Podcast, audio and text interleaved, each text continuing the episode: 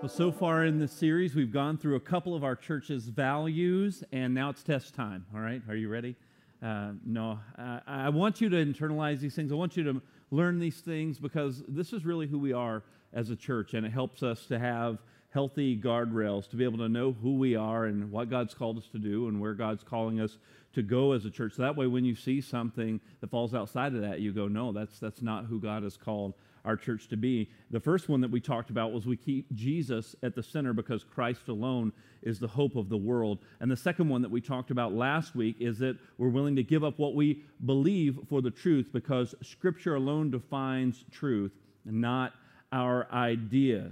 So, if you're wondering what we believe at Word of Grace, if you wonder what we're about, if you wonder what's important, what are the values that help us navigate the decisions in the direction that we feel God is leading us, you can look at really our top three um, values and you can really get a clear picture of who Word of Grace truly is called to be. That we keep Jesus at the center, that we're willing to give up what we believe for the truth and today's message, we prioritize prayer because we believe when we pray, we deepen our dependence on God. So if you have your Bible, go ahead and go over to Luke chapter 18. That's where we're going to start today.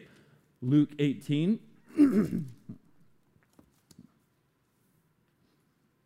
we're going to look at Luke 18, 1 through 8. Luke chapter 18, verse 1 through 8. Scripture says this, verse 1 And he, he being Jesus, told them a parable to the effect that they ought to always to pray and not lose heart. He said, In a certain city there was a judge who neither feared God nor respected man. And there was a widow in that city who kept coming to him and saying, Give me justice against my adversary. For a while he refused, but afterwards he said to himself, Though I neither fear God nor respect man, Yet because this widow keeps bothering me, I will give her justice so that she will not beat me down by her continual coming. And the Lord said, Hear what the unrighteous judge says. And will not God give justice to his elect who cry to him day and night? Will he delay long over them? I tell you, he will give justice to them speedily. Nevertheless, when the Son of Man comes, will he find faith on the earth? Man, there's just there's so much packed into what we just read. There's just a ton packed into this parable. So let's exercise what we did last week by talking about let's go and look at what the text meant to the original hearers, the original audience. Let's do that real quick so we'll have a better understanding of what the inspired intent was. And then we'll go and we'll pull out what does it mean to us today. So you can look back at Luke chapter 17, verse 20, for kind of the context of what's happening here. Who Jesus is talking to, uh, why this parable was necessary, what sparked it, what made this parable necessary, what kind of motivated it to be shared. It wasn't Jesus just teaching random things, whatever he just thought, you know, he wanted to teach on at the moment. It was intentional, it was in response to something that was going on. So let's look back at chapter 17 of Luke and let's look at verse 20 to just search for some clues here. Verse 20 says, Being asked by the Pharisees or the religious leaders of that day when the kingdom of God would come, he answered them, The kingdom of God's not coming in ways that can be observed, nor will they say, Look, here it is, or there, for behold, the kingdom of God is in the midst of you. And then he said to his disciples. So let's stop there. So we see there's a group of people that's made up of the Pharisees, the religious leaders, and also the disciples of Jesus. And it's the same audience that he's talking to in chapter 18. Remember that the chapter and verse divisions are not inspired by the Holy Spirit. It's the text that's inspired by the Holy Spirit. The chapter and verse divisions were added later for you and I to be able to reference it. So, as we see here, that what Jesus is talking to them about is in response to a question about the coming of the kingdom of God. Like, when is this going to happen? Like, we, we, we have some questions about eternity. And so, as they're asking questions about eternity, Jesus begins to address them and let them know listen, it's not going to be the way that you think. And he's telling the religious leaders and he's telling the disciples. Now, what's the key of knowing that? It helps us in knowing that he's talking to the religious leaders and the disciples about the coming uh, uh, uh, about the coming of the kingdom because it helps us to make more sense of verse 8 in chapter 18 go back to that. After he tells this parable he says this uh, in verse 8 chapter 18 verse 8 i tell you he will give justice to them speedily. Nevertheless when the son of man comes will he find faith on the earth so you see, as he's talking in context about the kingdom of God, he kind of bookends it with this idea of will he find faith? And then he begins to talk about persistence in prayer. And so we see that he's letting them know this is really important to God, that you not only pray, but it's important that you be persistent in your faith, in your prayer, because he's looking for that faith in the context of the coming of the kingdom of God. We believe prioritizing prayer means we are persistent in our petition. There is a link between persistence and faith. There just is. We can see that all throughout Scripture. There is a connection between persistence and faith because we know that faith is something that is invisible, but yet there's substance to it. It's the substance of things hoped for. It's the evidence of things that are not yet seen. So even though it may not be visible with my eyes, there is a confidence behind it that motivates the way that I live my life. It motivates the actions that I take, and it motivates the persistence of my prayer because my confidence doesn't lie necessarily in what I am able to do, but rather it lies in what God has said He would do, what He is fully capable and able to do, and it deepens that trust that He is who He says that He is, and it deepens and strengthens that by continually being persistent and praying. We see this happen in the Old Testament with Jacob wrestling with God. I'm not going to let you go until you bless me. We see the persistence in Elijah's servant who just wouldn't take no for an answer. We see the persistence in Moses interceding on behalf of the Israelites. We see the persistence even of Abraham, where he was being persistent with God. And there's something in a persistent pursuit that gives God glory because it's rooted and grounded in faith. It's this deep conviction that we are convinced that God is good. And if we keep knocking, if we keep petitioning, it is because we believe that God is good and because of this persistent pursuit that it deepens our dependence on God. Notice a few things here in this short parable. When uh, this woman, Jesus is trying to make a contrast here between an unrighteous judge who doesn't care about anything other than himself, really. He doesn't fear God, he doesn't fear man, he's not motivated by social pressure, he's not motivated by religious pressure, he just doesn't care. This is an indifferent judge, very focused on what he wants to do, doesn't care about anything else, an unrighteous judge. So that way, there's no motivation to why this guy would say yes to this woman's petition to have uh, uh, to see justice done uh, to this whatever adversary, whatever situation she was going through. Uh, Jesus doesn't give us more details in the parable than the fact that she uh, needed justice. She was seeking justice from an unrighteous judge. And you notice that it was her persistence that moved the judge. And it wasn't because all of a sudden he woke up and started fearing God. It wasn't all of a sudden because he was just really feeling social pressure from the outside and he was afraid of what this woman would say about him or do. No, it was because of her persistence. And Jesus said this, and I, I find this really interesting when he says this here in, uh, in, in verse 6. and the Lord says, Hear what the unrighteous judge says. He said, Here, pay attention to, listen to what that unrighteous judge said. What did he say? Let's back up and see what did the unrighteous judge say. In uh, verse 4, let's see, for a while he refused, but afterwards he said to himself, Here's what Jesus wants us to listen to. Though I neither fear God nor respect man, yet because this widow keeps bothering me, I will give her justice so that she will not beat me down by her continual coming. He said, Jesus said, pay attention to that. Give, give, give notice. Hear what the unrighteous judge says. Verse 7. And then he paints the contrasting picture of the perfect righteous judge, our heavenly Father God. And he says here in verse 7 And will not God give justice to his elect who cry to him day and night. Will he delay long over them? I tell you, he will give justice to them speedily. Nevertheless, when the Son of Man comes, will he find faith on the, the earth? So, this persistent pursuit, it gives God glory.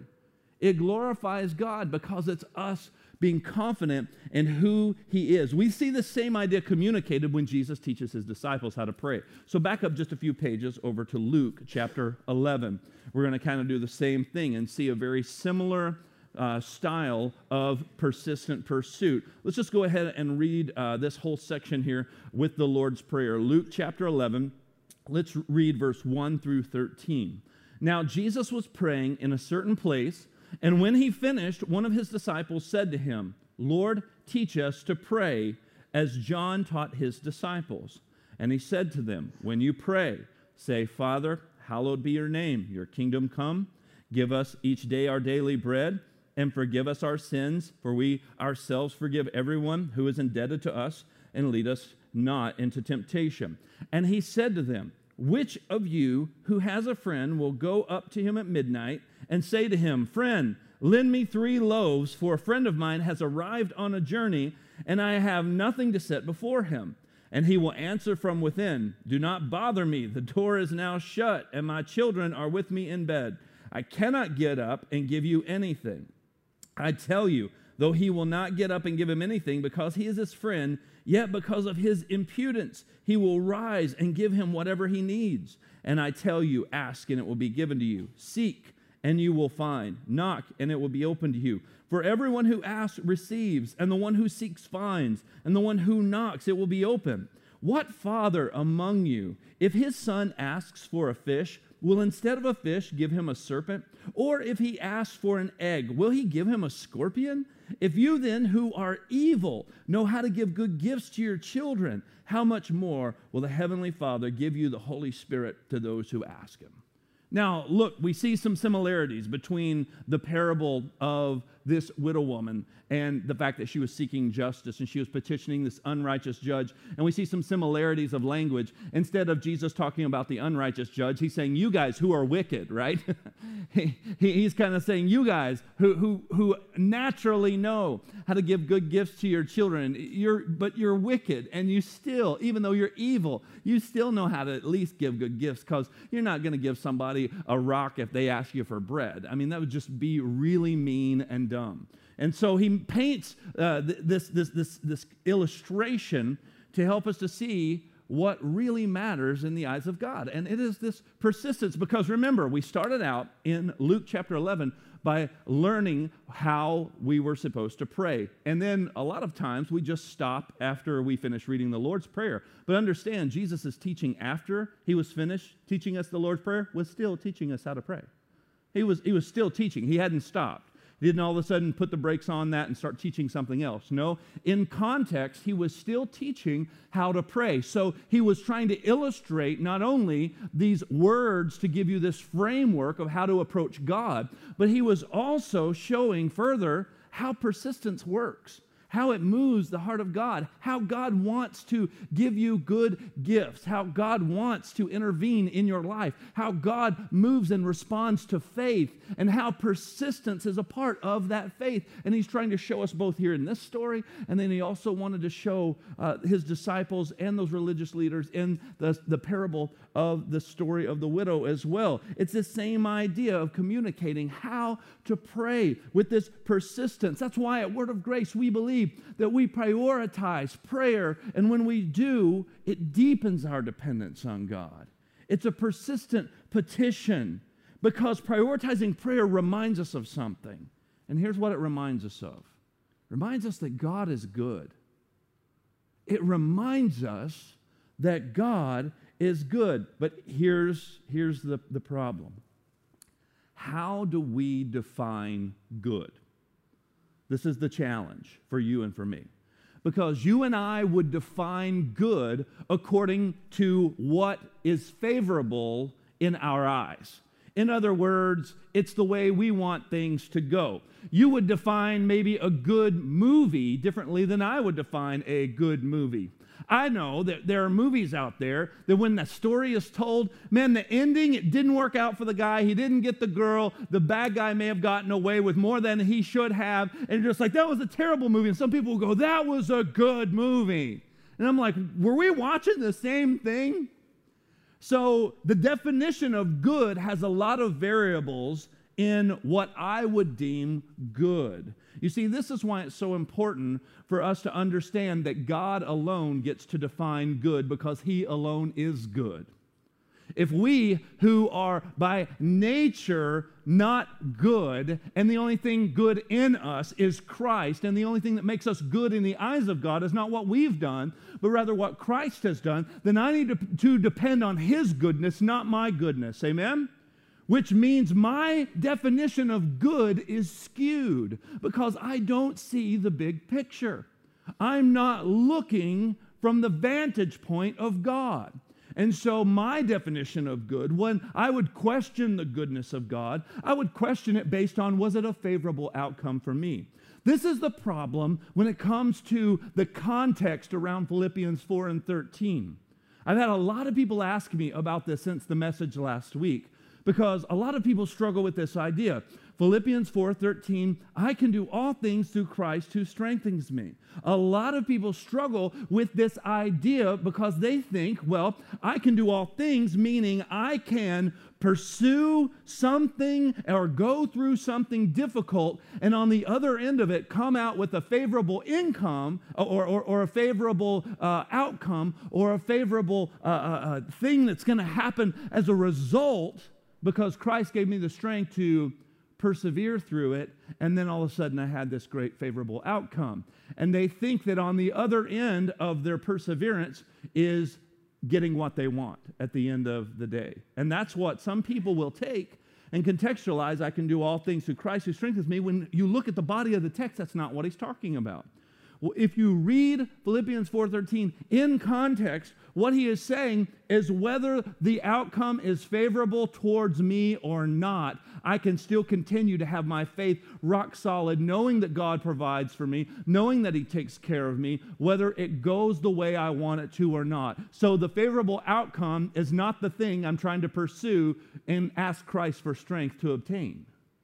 You see, in context, he's saying whether the favorable outcome happens or not, I can still continue. Why? Because Christ has given me strength. I can do all of these things. I can continue to move forward. And, then he was actually responding in context of Philippians 4:13 as giving the church in Philippi a thank you. He was actually telling them thank you for giving him a gift because apparently uh, he received some sort of maybe food or clothing or some items or maybe some finances, whatever the case may be. You have to understand that uh, prisons back in those days, in Paul's day, were based off of a sponsorship type system. Basically, if you had someone who was sponsoring you, then you got to have uh, a, a, a better food or you got to have clothes or whatever, because it wasn't like this more humane system that we have in our jail systems today.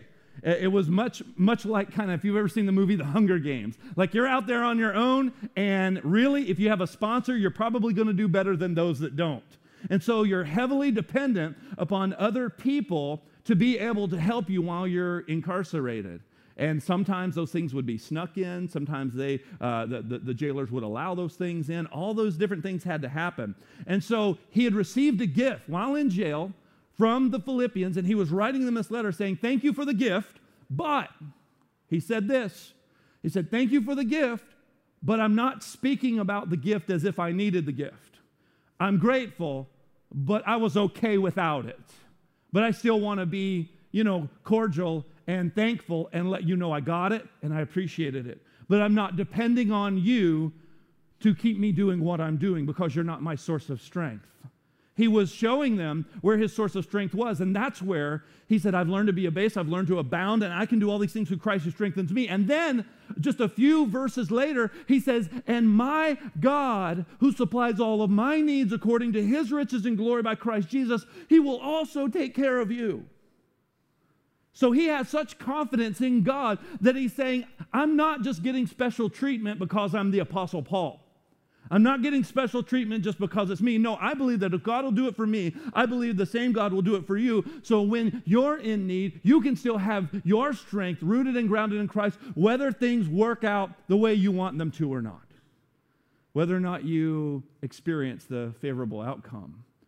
You see, sometimes we think, well, I'll be persistent in my prayer as long as I can get what I want.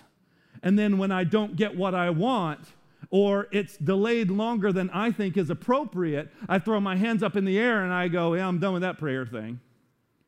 When you're missing an opportunity to deepen your dependence on God in such a beautiful way, and to be able to see the faithfulness in the hand of God, and to know that what He does give you is good, and what He doesn't give me also is still good because He alone is good. And when I pray and when I put my hope and my trust in Him, it deepens my faith to where when things come against me, it may not be going the way I want, but I can still be anchored in the hope that He is good. And I know that His word is not going to fail me because this life on this earth, this existence is not the goal. You see, God is looking at eternity. You and I are looking at temporal comfort. You and I are looking at temporal wins. You and I are looking at, you know, I mean, I don't care, you know, uh, what happens in, in my life, good things, bad things, it, it's going to be just this fleeting moment. Now, God cares about those things, yes, and He intervenes in those situations, yes. But when He does, it is for His glory, and it is oftentimes in response to faith. It may be in response to persistence, but whether or not I experience that outcome here on this earth or not, it doesn't change the fact that He's good. He's still good. I'm not going to give you some formula to be able to get everything you want from God anytime that you want it because that's not how this thing works. If it worked that way, and, and if all it took was for you just to give more money in the offering, or if all it took was for you just to quote more scriptures, or for you to just have more faith, then you would have no problems on this earth at all. I got a whole lot of scriptures I got a whole lot of problems with at that point that talk about suffering, that talk about challenges, that talk about character being produced as a result, and hope being produced as a result, and God being glorified, and sharing in the sufferings with Christ. And, and I got a whole lot of I got a whole lot of text that I don't know what to do with at that point. If we're just, I mean, just think about it. Think about it. I mean, can we reason together for a moment? Everyone that Jesus in his earthly ministry ever performed a miracle for, they all died. Everybody. Everybody's dead, okay? oh, thanks for being so chipper today, Pastor. Right. Everyone Jesus ever intervened in their temporal life, no matter if they were if, they were wealthy, if they were poor, if they were healthy, if they were sick, if they were even blind before, if they were lame, they're all dead. Which means that those things that happened in this lifetime were for the glory of God. And they were good, yes. But the greater good would be that we would be in eternity with Him forever. Is that not the greater good? Is, should that not be where my confidence and my hope lies? As that I'm putting my hope and my trust in Christ alone, and that I'm trusting in His goodness, and I'm petitioning Him, and I'm knocking, and I'm asking, and I'm trusting that He's good, and He's showing Himself faithful both now in my life and also in eternity. You see, prioritizing prayer reminds us that God is good and He gets to define what is good. And we need to understand that. Whether I get my way or not, when I get it when I want it or not. Because there's something bigger going on. And, and look at what Jesus said uh, over back in the first thing that we read in, in, in Luke 18. What was the context? Do you remember the context? It was in light of eternity. That's what he was talking about. He, he, he, was talking about something bigger than our earthly existence. He was talking about the kingdom of God, which, which yeah, part of this we, we get to experience here on this earth, but this earth is not the goal. Our life lived on this earth is to be lived for the glory of God. So the things that I experience here on earth, God, I want them to be for your glory, and I want it to point other people to Jesus. Whether I win or not, whether things happen the way I want them to or not, whether I'm able to be comfortable in certain situations or whether I may be struggling, Lord, you are still, you are still good. He doesn't stop being good just because of a prayer that gets told no to. Amen. Um, he doesn't stop being good um, just because uh, I thought I followed all of the steps in the formula and it still didn't work out the way that I had thought. He doesn't stop being good. See, that was a big problem that I had um, when I became an adult um, with the way that I was raised because uh, a, lot of the things I was taught as a child and in, the systems that I was brought up in, uh, I was taught that I was basically not supposed to experience anything bad. And if I experienced anything bad, it was because either I didn't have enough faith or I wasn't giving enough in the offering. One of those two, you know. And so we would try to give our way in order to get from God. We thought we had to behave a certain way, we had to act a certain way, we had to live a certain way. And if we did all the things just right, if we checked all the boxes, then God would go, Yep, mm-hmm, yep, you got that one. Yep, got, oh, look at that offering. That's great. That's awesome. Okay, boom, here you go. Blessing for you. And it was this exchange system and we called it faith. And, and, and it wasn't really, it was selfish motivation for me to want to make my life easy when Jesus promised me the opposite. He said, Don't you know that people are going to hate you and it's going to be my fault? we didn't talk about those scriptures. and we just talked about the ones we liked. And, and that's, that's the thing when it comes to prayer. And, it, and when we remind ourselves that it is God who gets to define good, not you, not me he alone gets to define what is good. That should give us confidence in God. That, that's the problem with this world, you guys, is that we're, we're still in the Garden of Eden in our minds, where we have this choice and we can choose to trust that God is good because really, if Adam and Eve would have followed and trusted the Lord and wouldn't have given in to the temptation of the serpent, what they would have rested in and trusted in was the goodness of God. Because what did God do? He provided for them everything that they needed. He surrounded them with beauty. He surrounded them with everything they needed. And, and all they had to do was tend and, and just take care of it and name some animals and just enjoy it. Be in the presence of God. And it was, it was beautiful. There was no death, there was no sin, there's everything they needed. But the one thing that the serpent got them to question was the goodness of God. Because the serpent was basically saying if God were really good, he wouldn't tell you not to eat from this other tree because he knows that if you eat that, you're actually going to be like him. And so if you touch that, if you eat that, yeah, you're, you're, not going to die. Actually, your eyes are going to be opened. God's holding out on you. He's not really good. He hasn't really given you everything that you needed because if he would, he would have given you this too but he told you to stay away from that. That's not fair. You see, it's the same thing we deal with today. It's wanting to define goodness for ourselves.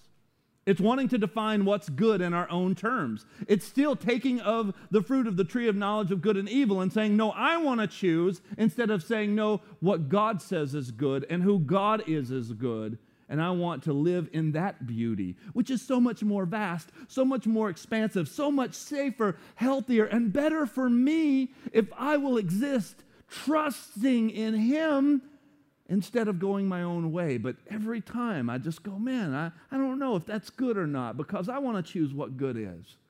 And then we do what Romans chapter 1 says, where we begin to want to conform God into our own image. And we want to make him in our own image and make him after the likeness of man because we don't like the way he is on his own because it doesn't fit our parameters because we get to choose what's good. And this is where people struggle when they want to decide for themselves how God should behave, how God should act, how God should react. And a lot of times we'll base it on what's happening in society, what's happening in our culture. Well, you know, I don't really understand. I mean, I want to have my cake and eat it too. So I guess God is like, you know, for you to, to want to accept him, he's got to be this way. So we'll make God cool. We'll make God modern. We'll make God fit into the context of culture. We'll make God submit to our ways and justify all the things that He says that He's not that way, but we can work around that because, after all, we do it all, we blanket it all with this, and, and we have a total perversion of this word. We blanket it all with, well, well, you know, God's really loving. So if God's really loving, then how could He do this or be this? What are we doing? We're making God in our own image because we're also defining love. The Bible doesn't say I get to choose what love is. The Bible actually says verbatim God is love. So God is good, God is love, therefore God gets to decide what love and good looks like because it's who He is. It's His nature. When you and I start to try to rationalize God in order to fit our culture, in order to fit our context, we're basically saying, No, God, I don't trust you. You see, when I pray, it deepens that trust. It reminds me God is love. It reminds me God is good. And guess what? He's not going to fit within my framework because it's not my framework that gets to dictate the goodness of God. He's so much better. Don't you see the parallels Jesus is trying to draw? Don't you see the contrasting statements of the goodness of God that he's trying to draw and how he's showing there's a judge. He, he's, man, he's, he's just a jerk. He doesn't fear God, he doesn't fear man, and he still is going to listen to this woman's request. Don't, don't you know? Luke 11, he says, it's like a friend. Like you go to his house at midnight. I have friends. Don't come to my house at midnight and ask for bread. I live far away. I might throw like some sandwich bread at you, like whack, hit you in the head with it. Why are you waking us up for bread? Why didn't you think ahead? Why didn't you go to the store yourself? Oh man, this uh, company just came. I wasn't ready for them. Like, I got some people from out of town. Uh, and apparently, bread is the customary way to say, I'm glad you're here. Have a slice of bread. Here's a hard roll. I don't know, you know. but he said, you guys understand that, that, that you can give good gifts to your children. If someone's persistent, you'll, you'll, you'll, you'll, say yes to, to them because, because at the end of the day, it's my friend. I love this person. Yeah, here, I'll give this to you. Even though you inconvenienced me, even though you're, you're, but it's that persistence. No, it's, yeah, I love you, man, I'll do this. He's, he's drawing these contrasts. He's showing us. He said, How much more then? How much more then? Is your Heavenly Father going to hear? How much more is your Heavenly Father going to be able to give you the, the Holy Spirit if you ask? Are you asking? Are you asking? Are you trusting? Because He knows how to give the good and perfect gifts because He's good. You see, prioritizing, prioritizing prayer helps us to discern the will of God, it helps us to see the will of God in operation in our lives because I'm being persistent. And it deepens my trust, it deepens my faith. And when I pray according to the scriptures, when I see the truth of the word of God, when I begin to pray according, Lord, Lord, according to your will, your will be done on earth as it is in heaven. Help me to see that. Help me to discern that. Help me to know who you are and help me to trust through it all that you're good, lest I fall into the category of trying to define good or define love in my own terms, on my own terms, or in whatever my friends would think, what my family would think, what I selfishly would want. You see, if we're not careful, we begin to paint God in the light of Santa Claus, where we just think, oh, he's going to give me something out of his bag of goodies. And we begin to treat him and act, and, and act like that's, that's the relationship.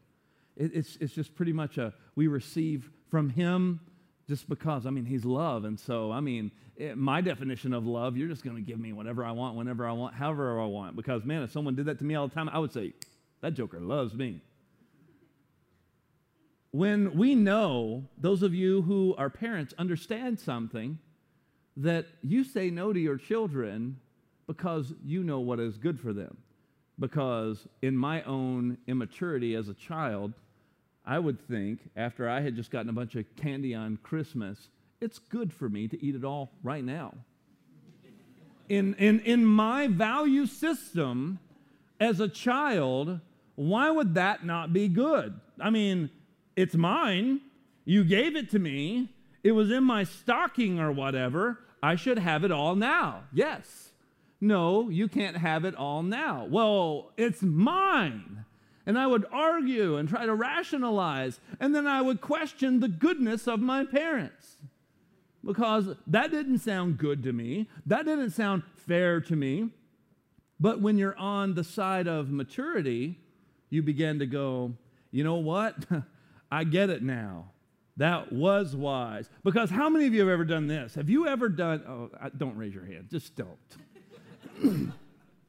have you ever done something for your kids that you thought would be awesome to do when you had kids that you weren't allowed to do when you were a kid? Like you said, well, when I have kids, I'm going to let them do all of this. They're going to stay up this late. I had this horrible bedtime as a kid. We're, man, when I have kids and we make all these promises to ourselves, and then when we experience parenthood ourselves and we try that out, normally, normally, those ideas backfire, don't they? Oh, yeah, I'm not doing that again. Eat all the candy you want. I remember when I was a kid, I wanted to eat all the candy. Oh, I got to clean up what at 2 a.m.? Yeah. That's not a good idea. Why? Actually, it's me being loving and being good to also recognize when that's not good. And I would be a good parent. If, if I just let my kids stay up, do whatever they want, eat whatever they want, you would go, man, I don't know if that guy's a good parent or not.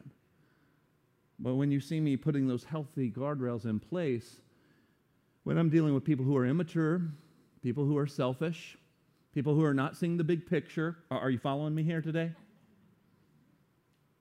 And I am the more mature one in the relationship, and I'm the one with the authority and the responsibility, and I'm the one who has that authority to grant those requests or the one to withhold those things or to delay those things, then I do those things, and people say, wow, that is a responsible parent. That's someone who would be a good parent. And we, being evil, know how to give good gifts to our children. And we also, being good parents, also still at our core, at ourselves struggling with selfishness, we even see the right opportunities to withhold. So we need to remember God is good. And when I prioritize prayer, it helps me discern the will of God. Go over to 1 John chapter 5. We're going to wrap it up right here. 1 John 5. We're going to read a healthy portion of Scripture. Um, it's one thing when you come to Word of Grace, you should know that you're going to read some Scripture. Amen? And that is a great thing. All right, First John chapter 5. Let's read this here. And we're going to read the bulk of this text. And the reason I want to read the bulk of this text is so it will help us contextualize the intent. All right? Let's do this. First John chapter 5, verse 1. Everyone who believes that Jesus is the Christ has been born of God, and everyone who loves the Father loves whoever has been born of him. By this we know that we love the children of God when we love God and obey his commandments. For this is the love of God, that we keep his commandments, and his commandments are not burdensome. For everyone who has been born of God overcomes the world. And this is the victory that has overcome the world, our faith. Who is it that overcomes the world except the one who believes that Jesus is the Son of God? This is he who came by water and blood, Jesus Christ, not by the water only, but by the water and the blood. And the Spirit is the one who testifies, because the Spirit is the truth. For there are three that testify the Spirit, and the water, and the blood. And these three agree. If we receive the testimony of men, the testimony of God is greater. For this is the testimony of God that he has borne concerning his Son. Whoever believes in the Son of God has the testimony in himself. Whoever does not believe God has made him a liar, because he has not believed in the testimony that God has borne concerning his Son. And this is the testimony that God gave us eternal life, and this life is in his Son. Whoever has the Son has life. Whoever does not have the Son of God does not know life. Verse 13. So I write these things to you who believe in the name of the Son of God, that you may know that you have eternal life. And this is the confidence that we have towards him. That if we ask anything according to his will, he hears us. And if we know that he hears us in whatever we ask, we know that we have the request that we have asked of him. You see, in this bulk of text, and it's important, it's important to read this bulk of text, man, because if we just pull out those last couple of verses that we read, we could tread into some dangerous territory if we're not careful. The reason we can have confidence in God and confidence that He hears us is because through faith, listen, through faith, we have been justified or made right in the eyes of God, and we are now children of God. Not only do we have confidence that He hears us when we pray, but more importantly, we have confidence that we're going to spend eternity with Him. I mean, come on. Come on. The confidence that we have is, is, is in the one who we know has made us right in the eyes of God because we've believed in him. That's, that's what he's saying there. It's what John's trying to communicate that we can have confidence, and our confidence is solely resting on Jesus. And that same faith is the same type of faith and persistence that we should approach him with. That we should prioritize prayer in our lives. That it should be a lot bigger deal, I think, than we've made it. Where we communicate with God. Where we intercede on behalf of other people, where we make our requests known to Him, and then where we also are willing to pray for other people, where we're willing to just commune and talk and interact with our good Heavenly Father. Because we get to do that here on this earth. But the greater joy is that we get to have that communion with God for all eternity. That is the greater good. And when we pray according to His word, according to His will, asking, Lord, in your name, we know we have confidence because we're, we're children of God. We have confidence that, that He hears us. And if we have confidence and know that He hears us when we pray, we should know that He answers us according to His will. And we should be resting in that. We should be persistent in that. It's part of the marker of faith, man, the kind of faith that Jesus is looking for when he returns. You, you remember chapter 18 of Luke, verse 8? Jesus ended that parable by saying, When the Son of Man comes, will he find faith? Like, this woman was persistent with this unrighteous judge, but you know what?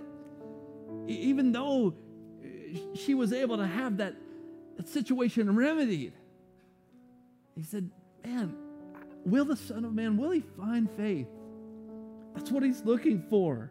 Don't get weary in well doing. I know that a lot of you, you, you jumped on board, man. When we, we went through our prayer series back in, what was it, like November or something of 2019, and, and oh, all excited. Yeah, we're going to pray. And then, you know, I'm like going on social media and I'm saying, let's get this Echo Prayer app. And everyone, like, well, I'm going to get the Echo Prayer app. I'm praying every day. Mm, maybe not. because you can get weary. Because you can go, does this work? Does this matter? Is this important? Man, I'm gonna I'm gonna make prayer a priority because uh, uh, our church prioritizes prayer. Yeah, yeah, yeah. We, we we prioritize prayer, but man, it gets sometimes we just feel like we're we're getting weary and we, we want to give up. Can I tell you, don't get weary in well doing? Can I encourage you today with those two stories in Luke? of persistence. Can I encourage you today by having confidence that He does hear you when you pray? Can I encourage you today to pick up that mantle of prayer again?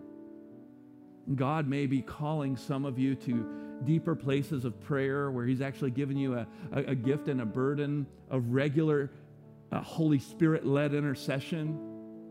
And you've gotten weary. And I, can I encourage you today in the Lord that it is in His strength that you are able to do this, and it's the Holy Spirit prompting you and leading you. And, and, and, and if you say yes to that, don't you think that He's going to provide everything that you need to do what it is He's created you to do. It's not up to you, it's not on you. He's not going, oh no, I hope they can do it.